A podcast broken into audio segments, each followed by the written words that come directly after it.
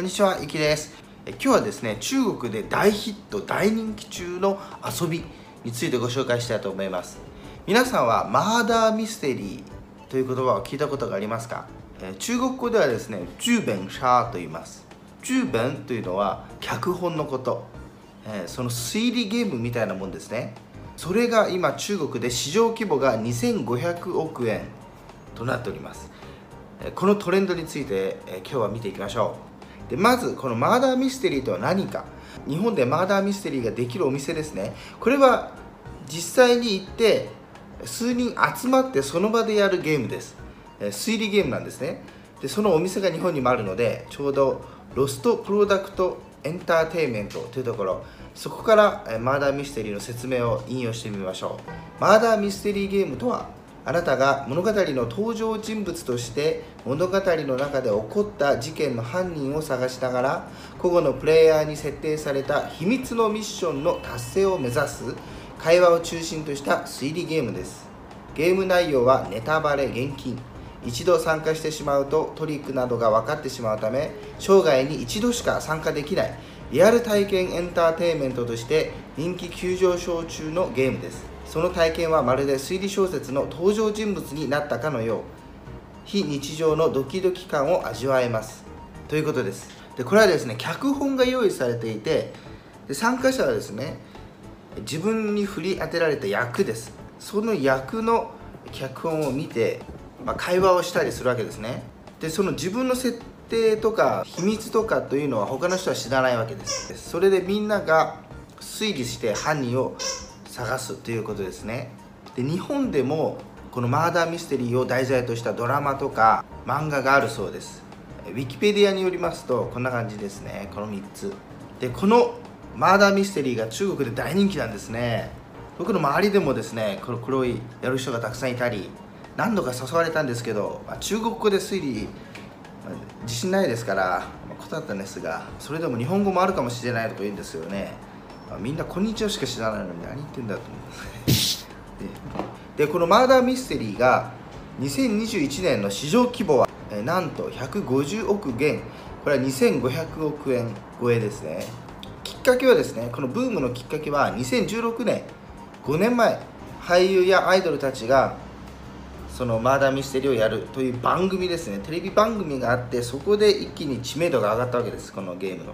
他の特徴としてはまあ、例えば今中国ではコスプレも流行ってるんですね。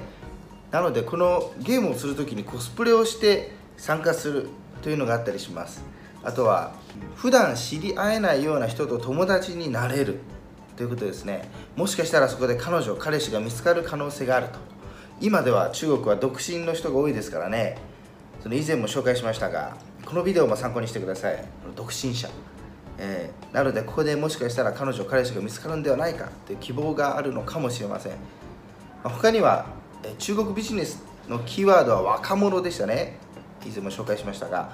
なのでこのマーダーミステリーというのはターゲットのほとんどが若者ですからそれによって、まあ、大ヒットできたということでしょう。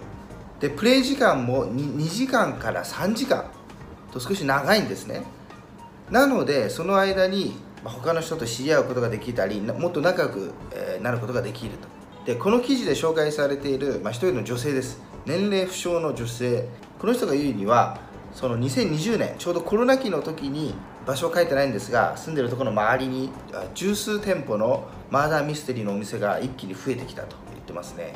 でこの人自身もそのマーダーミステリーが好きでそこで知り合った友達マーダーミステリーをする中で知り合った友達と一緒に2020年9月にマーダーミステリーのお店を開きました。でお客さんの単価ですね。客単価は98元。平均約1700円と薄利なんですが今までは多くて1日に40人以上入ったと言ってます。でこのゲームではですね司会者も必要なんですね。そのゲーム進行する司会者司会の人。で中国ではその司会者というのはそのお店ですね。マーダーミステリーのお店の人が用意するんですね。お店の人がやるんですけどそれ専門のスタッフがいるわけですね。でそのスタッフはほとんどが、まあ、演技を勉強したことがある人。演劇とか演技勉強したことがある人。もしくは監督の勉強したことがある人。他には司会ですね。司会の勉強したりアナウンサーの、えー、訓練を受けたことがある人が採用されることが多いようです。でちょうどこの人が言うにはいつかはそのテレビのアナウンサーと同じようにマーダーミステリーの司会者がれっきとしたちゃんとした職業として認められる日が来るんではないかと言ってます。マーダーミステリーのお店をやる、まあ、この人やったわけですがそれで大変なことの一つとしては脚本の確保。脚本はですね先ほどのあの紹介でもありましたが1人がですね一度遊ぶともう内容が分かってしまって犯人も分かってしまうトリックも分かっちゃうためもう二度と遊ぶことができないんです。遊ぶとしたら毎回新しい脚本をやらなきゃいけないと。でお店側はですねその脚本をやり取りするアプリがあるそうででそこで購入するそうですね。もしくは脚本をいろいろ紹介している展覧会もあるあるようですね。その単価は500元。1本8500円です。彼女のお店は毎月5から6回のペースで脚本の更新をしているようです、まあ、次々更新しないと新しいお客さん入りませんからね。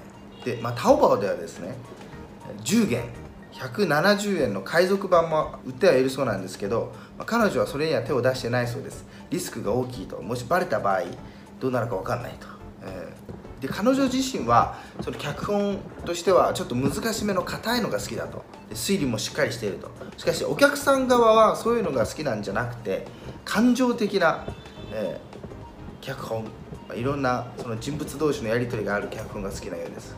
で推理も簡単め。その理由は簡単でそういう簡単な脚本を作ってる会社のマーケティングが、まあ、もっとしっかりしてると、えー、露出が多いと。例えば動員。というのは中国の TikTok ですけど、え、そこでいろいろ紹介されてたりネットで紹介されてそしてお客さん側が店側に問い合わせするみたいですね。この脚本ありますかと、うん、そういう感じでお客さんが入ってくるのでやはり自分の好き嫌いで選んでる場合じゃないと。そのトレントレンドですね。トレンドで選んでると。ではマーダーミステリーはどれくらい人気なのか、えー、まずこれを見てください。これは2021年の上半期ですね。それの娯楽トレンド。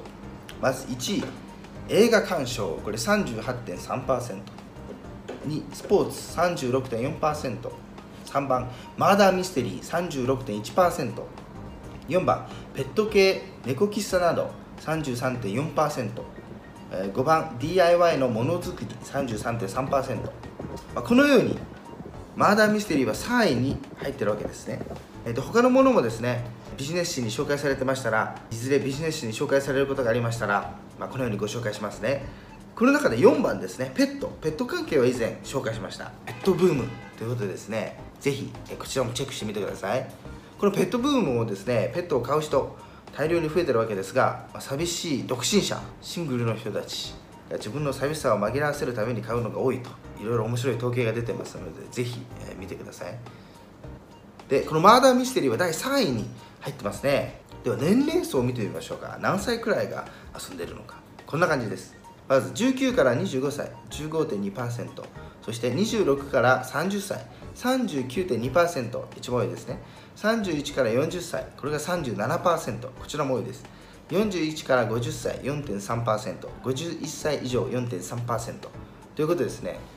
こうやって見ますと40歳以下が9割を占めてるわけ、まあ、年配の人もやってるんですね、まあ、会社で来てるんでしょうね会社の同僚たちと一緒に来てやってると、まあ、これがですね中国のトレンドということですね。で次は値段を見てみましょう。プレイするのにいくらくらいかかるか、まあ、場所によって違いますね。中国大きいですから。北京とか上海の大都市。そこでは1人120から200元。2000円から3400円が一般的だと。高いところでは300から500元。これは5000から8400円くらいしますと。でもこれはまあ店の大きさとか設備によっていろいろ違うみたいですね。または脚本とかそういうのに左右されるそうです。で場所によってはその衣装を貸し出してくれるところもあるそうです。え、そのコスプレみたいな感じですかね。コスプレ用の衣装ちゃんと役になりきれるための。これもすごいですね。もちろん田舎の方とか郊外に行けば少し安くなるわけですね。ですぐ、えー、安いところでは1人100元1700円くらいとかそれ未満でプレイできるところもあるそうです。この推理系というのはまあ中国ですごく人気ですね。